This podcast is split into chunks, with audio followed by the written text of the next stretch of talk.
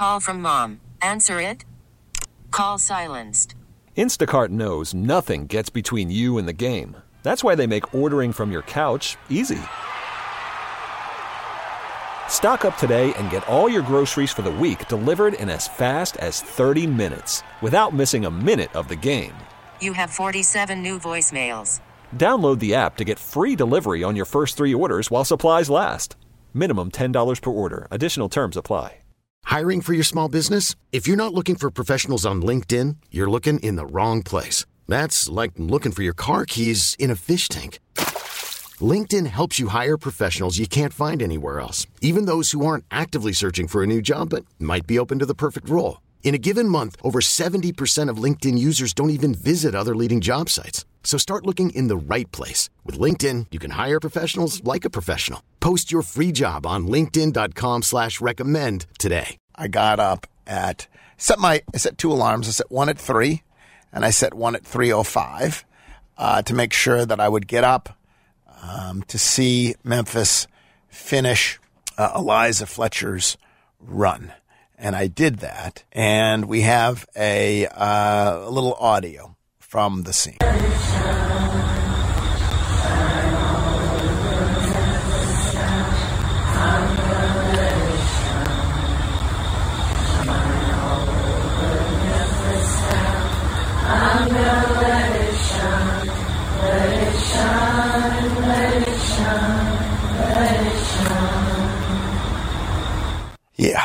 Um, I got there at about uh, quarter to four or so, and uh, and I have a piece up about it. There's a lovely gallery from Mark Weber uh, if you want to see what it looks like again over at the Daily Memphian, and um, you know, and and people start showing up, and honestly, I wondered at one point, Danielle Heineman, who who who started this idea. She said she accidentally uh, planned a massive event down Central Avenue because she was just going to run it with her friend, and then she put it up on Facebook, and all of a sudden there were literally five thousand people were either interested or said they were going.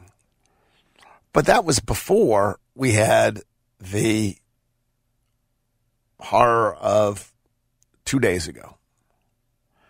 And then on top of it, yesterday, and I'm sure you saw this going around, Jeffrey, there's a video of some dudes in a car talking about how they were going to kill more Memphians. And the police tweeted it out and described it as a t- tweeted out a uh, a reference to it and described it as a terrorist threat, a terroristic threat.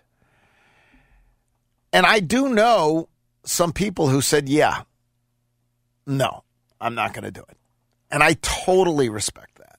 Indeed, my old running group, which I adored, the Sea Isle Runners, my knees don't allow me to run anymore, but um, they ran at Sea Isle. Uh, largely because who wants to deal with a terroristic threat? And then, of course, there were other people running all over the country Nashville, Clarksville. Uh, I saw someone in Bangkok uh, so all over the world who were running. But but the, the larger point is is that you wondered how many would actually show up, and um, and they started to emerge out of the darkness by pairs and clusters of friends, and more came and more came and more came and more came and more came and more came. And pretty soon, the whole area before uh, in front of Immaculate Conception was just jammed absolutely jammed. It was quiet um, because people were solemn, and they had lights and they had candles, um, and they had signs, and um, and then there was a, a a moment of silence, and then the run began, and I totally acknowledge the limits of a run. I mean, this run wasn't even to raise money to stop violence. It was a symbolic run. And uh, and if you all or some skeptics out there want to diminish it or dismiss it as insignificant, uh, that that's fine. to me, it really did symbolize um, people trying to reclaim Memphis, honoring Eliza, and trying to reclaim Memphis as their own. Because Memphis ultimately belongs to us. It's our city. Most of the people who've lived through this past week, you know, people aren't picking up and moving. We're here.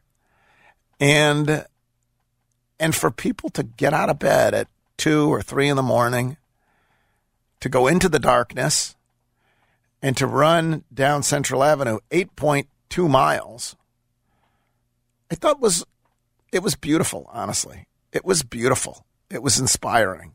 Um, that audio that we played from earlier, that was because they were simultaneously at 420 when this race run began.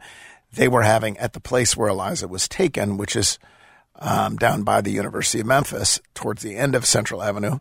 Um, they had a vigil and they held candles and lights and they sang this little light of mine. And it's a perfect song because it really is a perfect song for this moment. And obviously it comes because Eliza, we have this video of Eliza singing this little light of mine to her junior kindergartners over Zoom. But the whole idea is like perfect. It's all you got is this one little light. Like you don't, you just got this one little light. And by itself, it may not light up much, but all we got is a little light. And then when you put it with someone else's little light and someone else's little light and someone else's little light, and you may see pictures from the result because the result was a just beautiful tapestry of light um, at the place where she was taken. And then the runners got to the place where she was taken.